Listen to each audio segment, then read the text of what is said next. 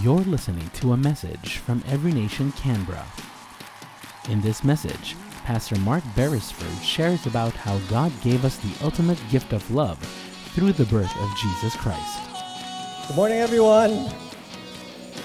Welcome to church. We're starting a new series. We're excited. We are Every Nation Canberra. We are here to honor God and make disciples. We just concluded our Unstrapped uh, Money series last week, which a lot of you, I guess, enjoyed.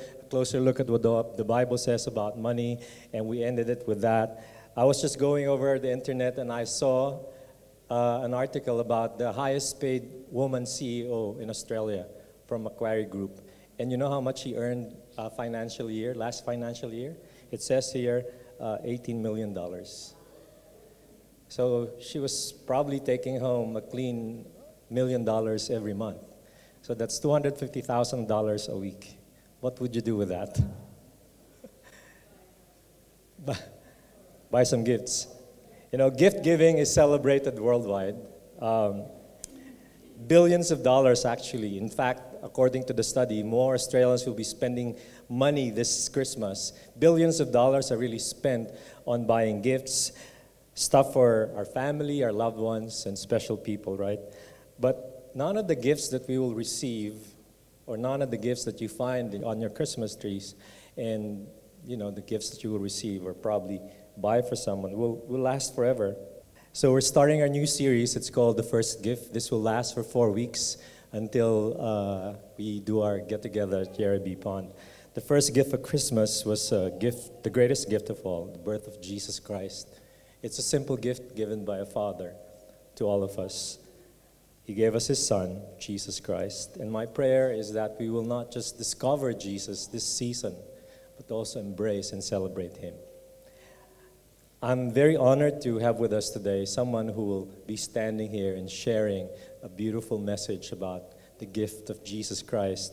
Well, Mark, Pastor Mark, uh, and I, and Red over there, welcome to church. Uh, we normally have coffee at the cafe every week.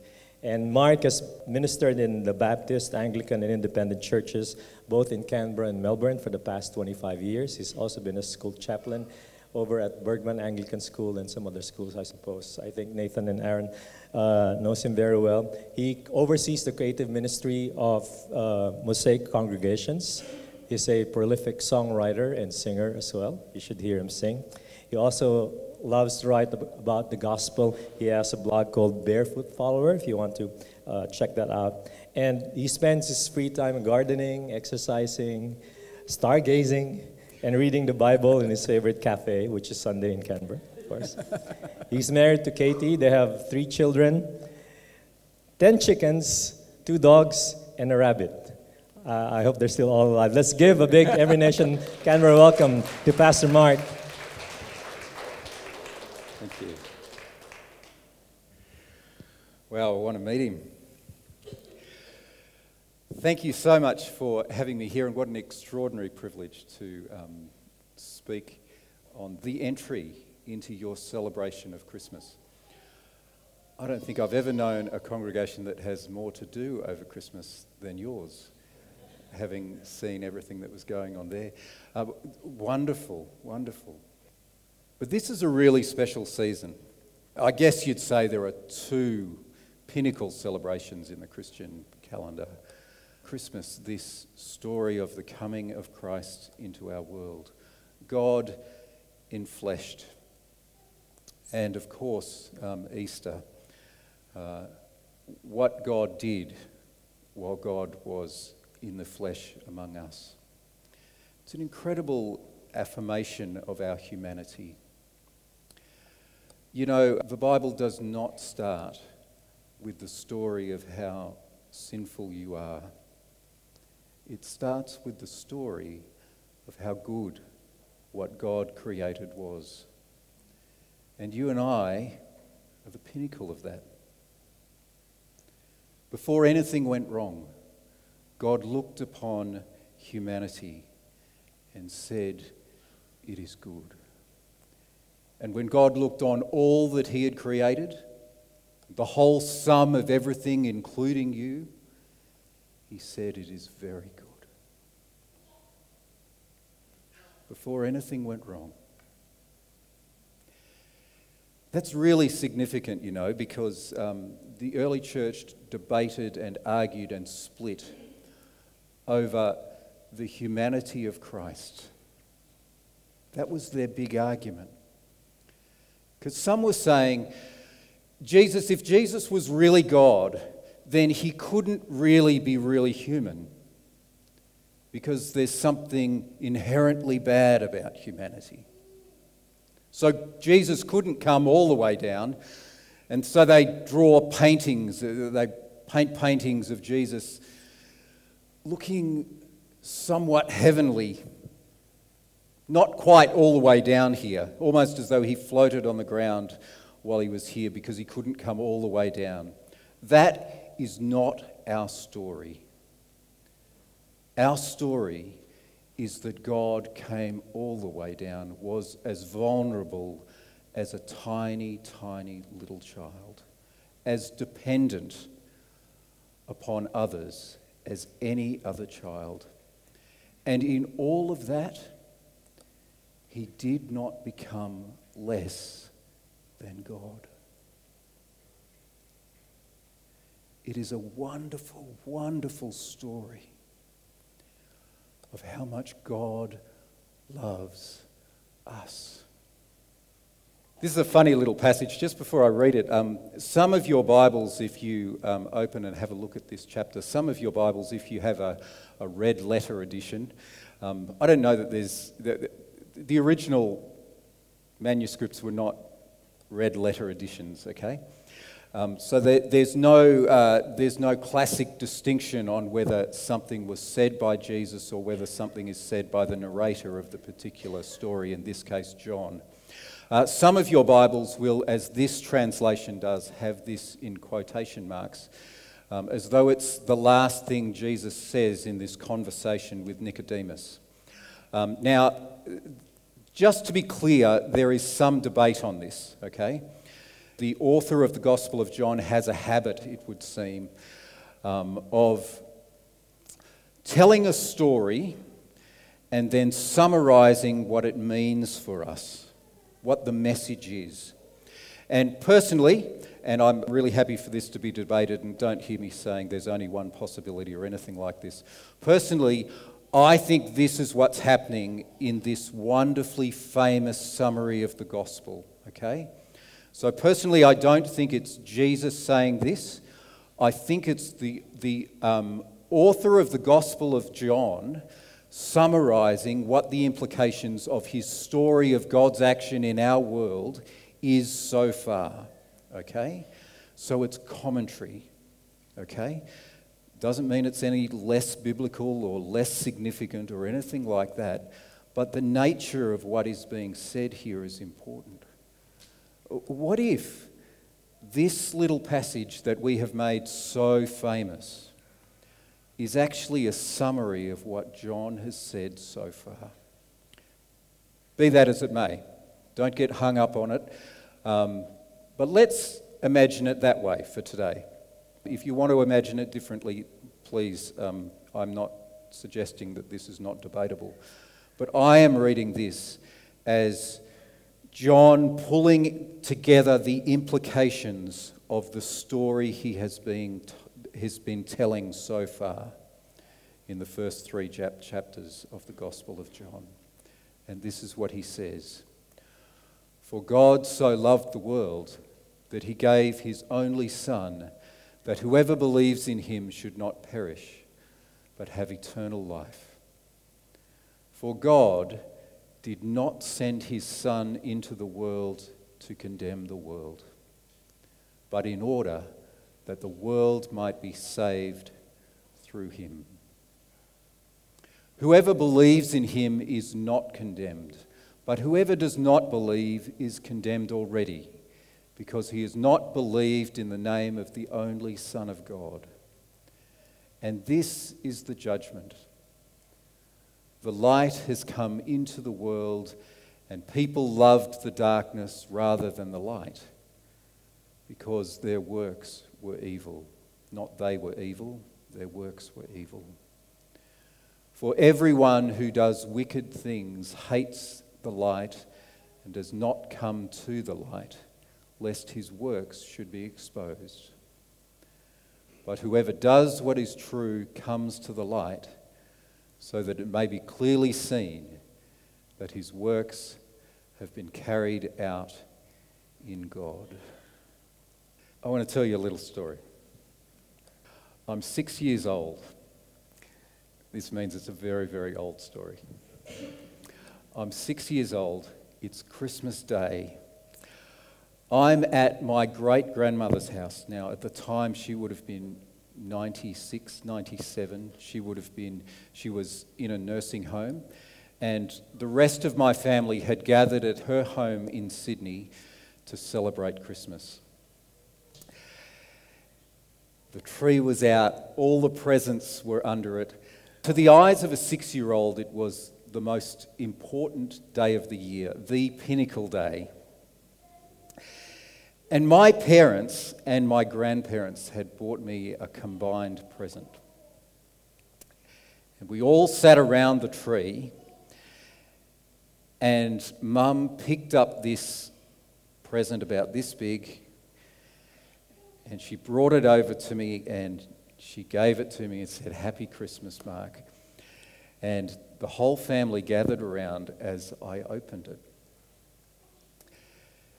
And inside was a smash up derby set.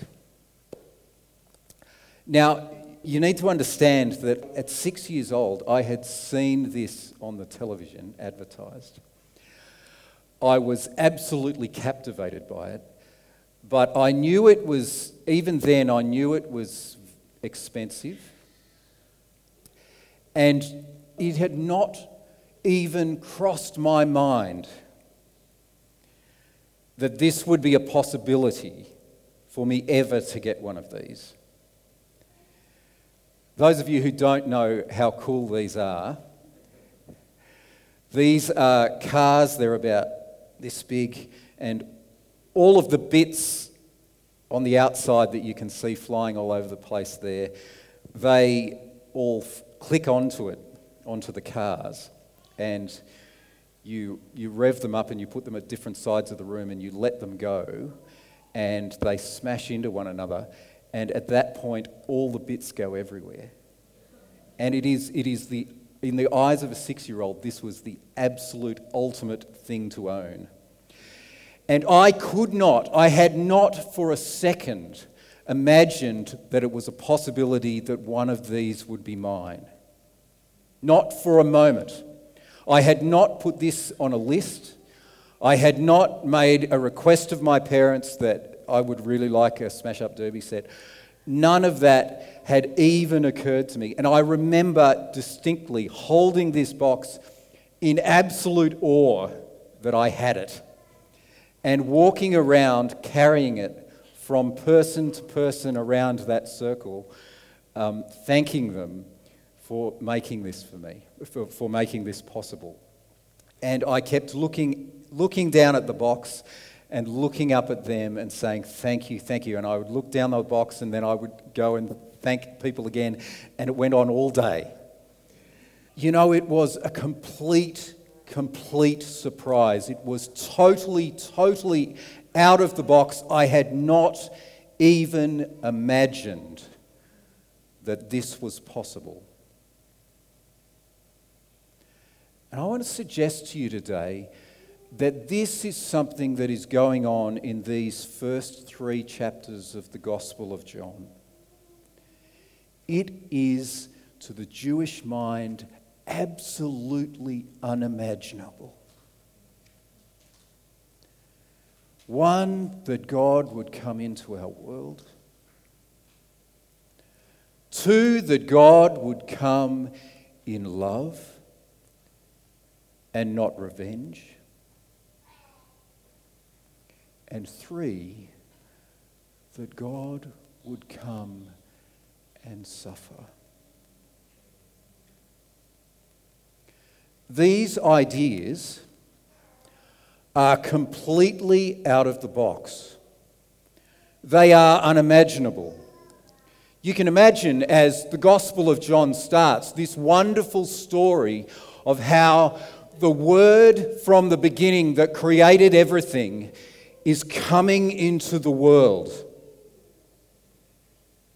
This is unimaginable. And even if you did grasp that idea, you would be terrified at the thought. And I'll throw it up again a little bit later in this sermon. But John throws out what I would call a dare. At the beginning of his gospel, he wants to throw the unimaginable in the reader's face in, in the hope that it will intrigue you to go on reading. And this is the unimaginable thing that he says. The word that created everything became flesh and dwelt among us. And the surprise, the ultimate surprise of that, he was full of grace and truth. I love that combination. I think it's extraordinary. Jesus is not coming into the world pretending everything is okay, looking at you and saying, I love you, whatever's happened is all okay. No, there is no problem. He's not pretending. This is one who comes into the world speaking absolute truth.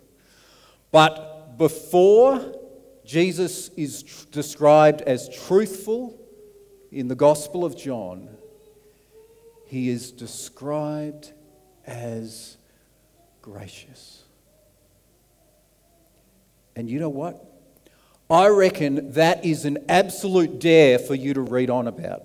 This is someone saying, We discovered as we walked with this guy, as we experienced him, as we saw what he did and we listened to his stories, we began to say to ourselves, This is God in the flesh and he is loving, radically loving.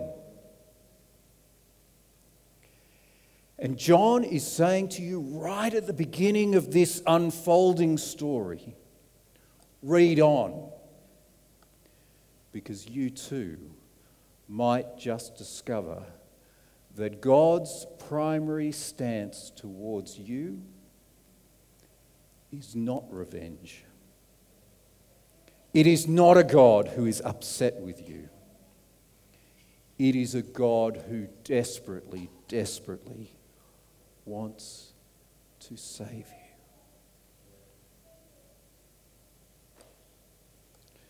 Is it any wonder they called it good news? Makes sense, doesn't it? This is the best news.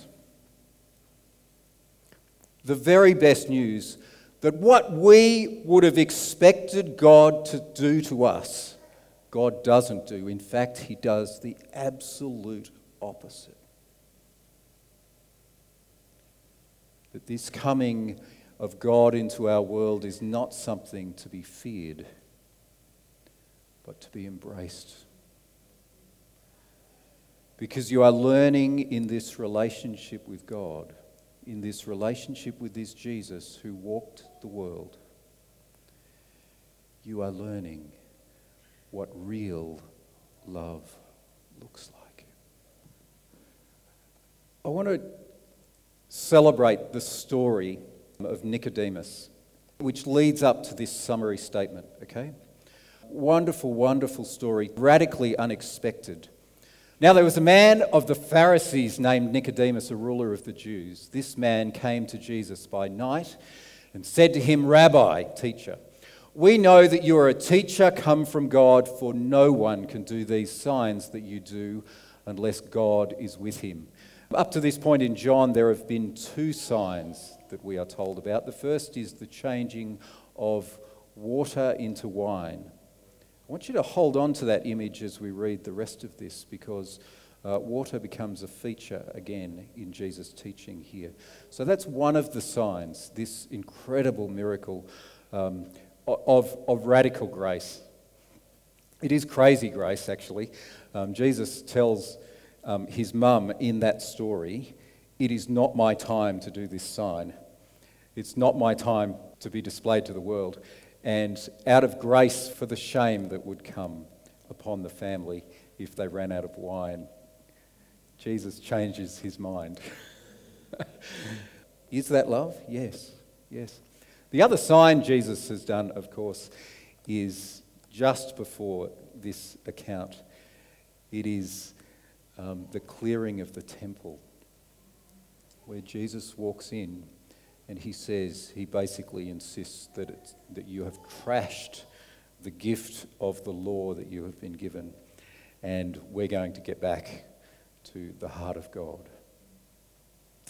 Terribly, terribly controversial, and of course, the Jews or the Pharisees, they stood up and objected to this.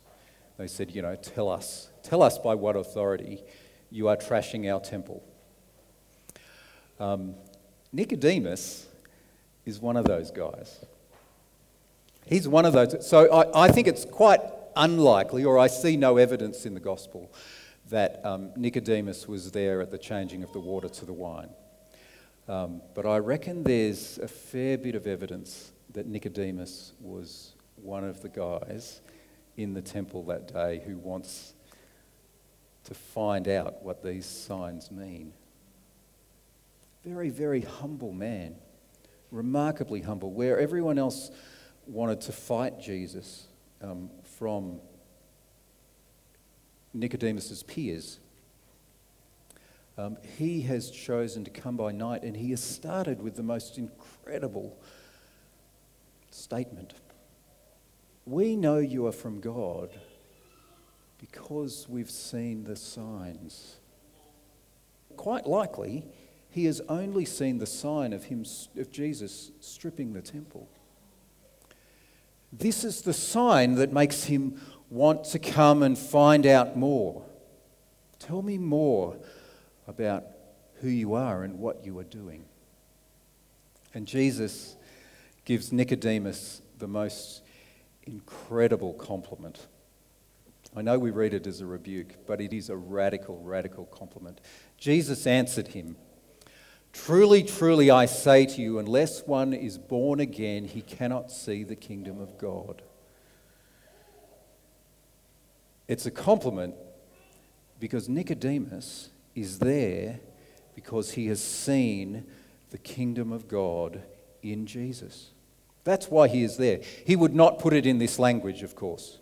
Um, don't, get, don't get me wrong. He doesn't understand what, all that God has been doing in him but he has turned up to find some kind of explanation for what he sees in this person of Jesus. Nicodemus said to him, How can a man be born when he is old? Can he enter a second time into his mother's womb and be born? Jesus answered, Truly I say to you, unless one is born of water, as we saw in the water and the wine, and the Spirit, he cannot enter the kingdom of God. That which is born of the flesh is flesh. That's not bad is bad. That's flesh is flesh. Remember, this is the Jesus who came in flesh, the God in flesh. So don't read that as negative. That is just the way it is. What, what is born of flesh is flesh, and that which is born of the Spirit is spirit. Do not marvel that I said to you, You must be born again. The wind blows where it wishes and you hear its sound, even though he doesn't know he's heard the sound, he has. And indeed, the wind of the Spirit has blown him into this conversation. But you do not know where it comes from or where it goes. So it is with everyone like you, Nicodemus, who is born of the Spirit. Nicodemus said to him, how can these things be? And Jesus answered him, Are you the teacher of Israel, yet you do not understand these things. Truly I say to you, we speak of what we know and bear witness to what we have seen, but you do not receive our testimony. If I have told you earthly things and you do not believe, how can you believe if I tell you heavenly things? This is all a comment on where Jesus has come from, isn't it? I've seen these things. I come from heaven, effectively, he is saying. No one has ascended into heaven, and this is, this is a continuation of that. No one has ascended into heaven except he who descended from heaven, the Son of Man.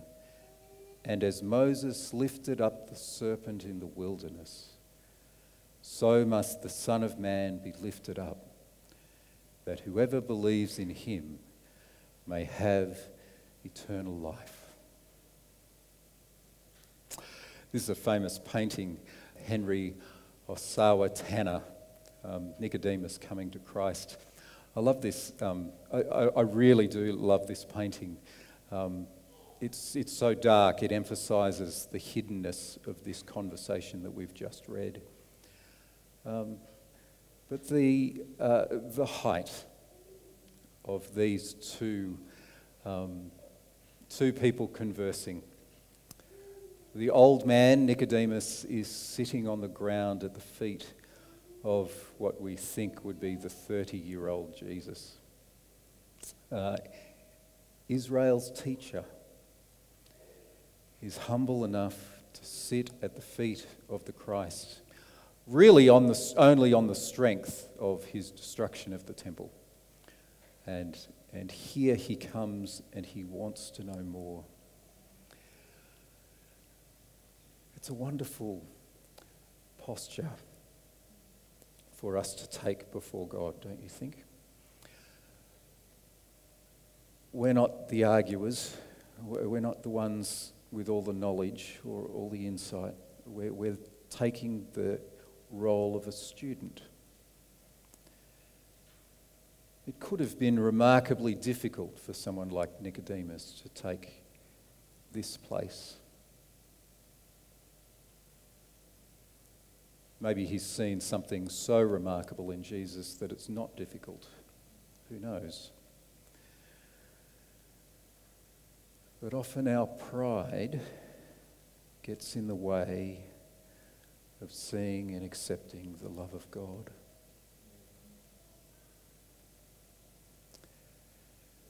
And I hope you, if that's the case for you, I hope you can hear this story well. Because there is no one so far in the un- uh, unfolding Gospel of John up to here, there is no one who has more reason to be proud than Nicodemus. Every Jewish male did his best so that he could become a rabbi. And Nicodemus is really a rabbi of rabbis. He's part of the inner circle of the highest echelons of Israel. And here he is taking this posture in order to hear, to digest, to make his own the story of what God is doing in Jesus the story of God's radical love for the world.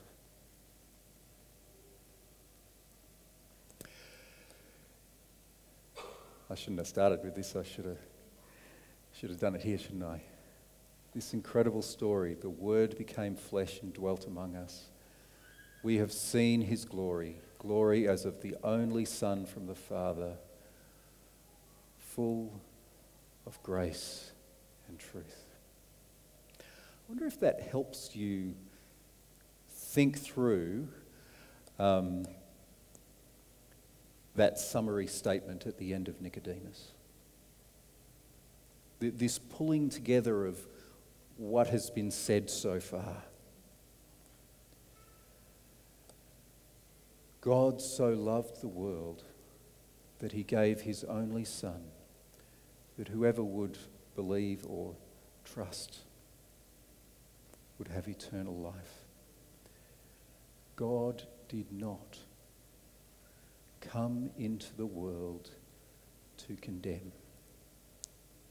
We had already condemned ourselves by the way we chose to walk from God and do life our own way. We, we had done that, not God. You have misunderstood Jesus if you think he came into the world to point to your sin. He all, we already knew that. That's why our default position is God is coming in revenge. And that's why this love is so hard to hear and requires such humility.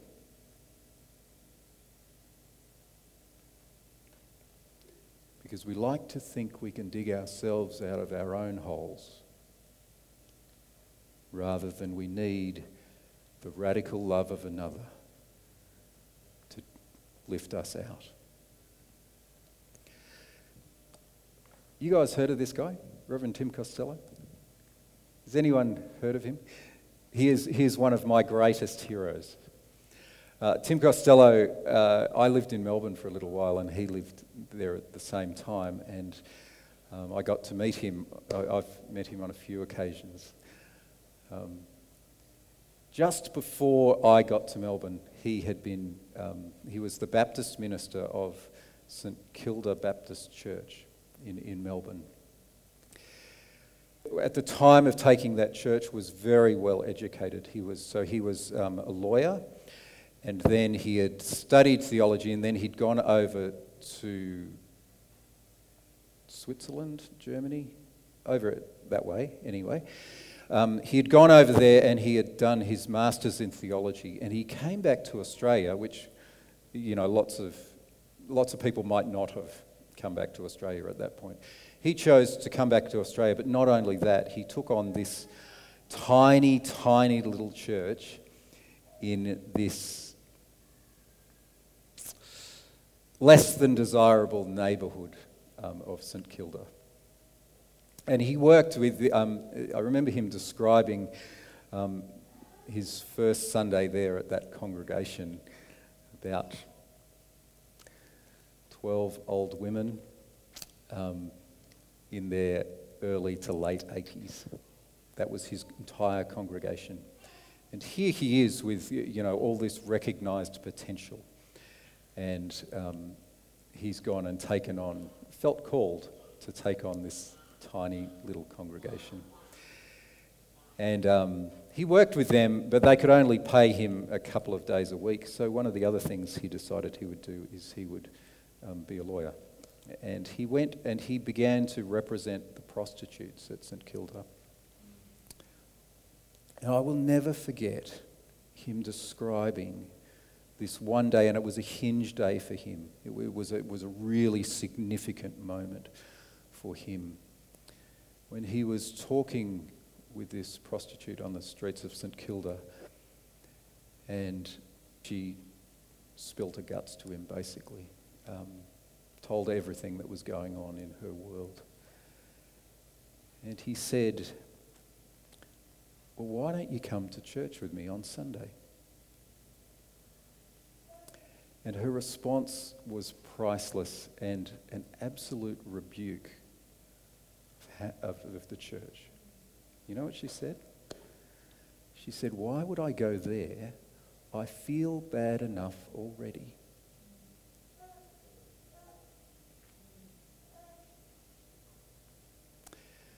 You know what I think? I think if someone comes in these doors and doesn't feel better about themselves, doesn't feel more loved, as a result of coming here and hearing this story, this good news, if that doesn't happen, then you probably need to go and revisit your understanding of the love of God. Because this, this story God's action in our world. This is where we claim that we have learnt love from this one.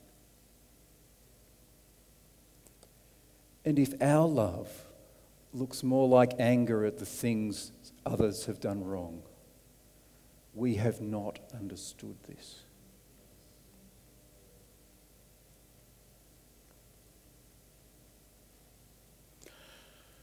I know almost nothing about your church.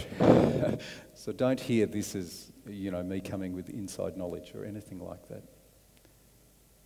But I've worked in churches for 25 years, and I do know that people will avoid this community because they feel condemned here rather than loved.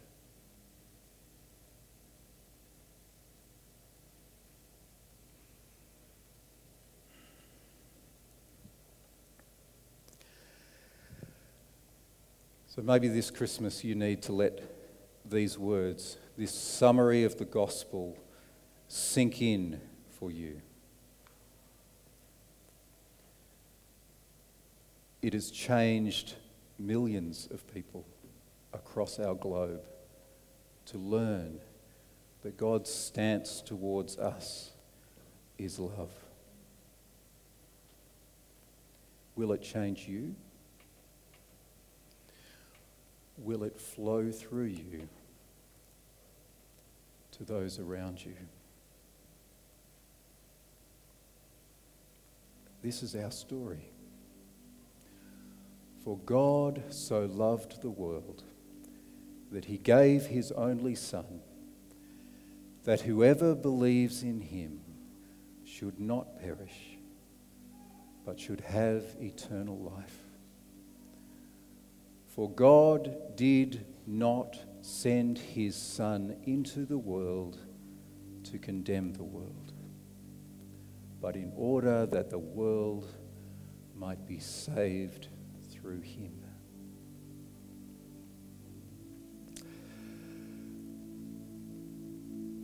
Thank you. Thank you for everything you have done for us for this extraordinary, extraordinary encounter of our world with you.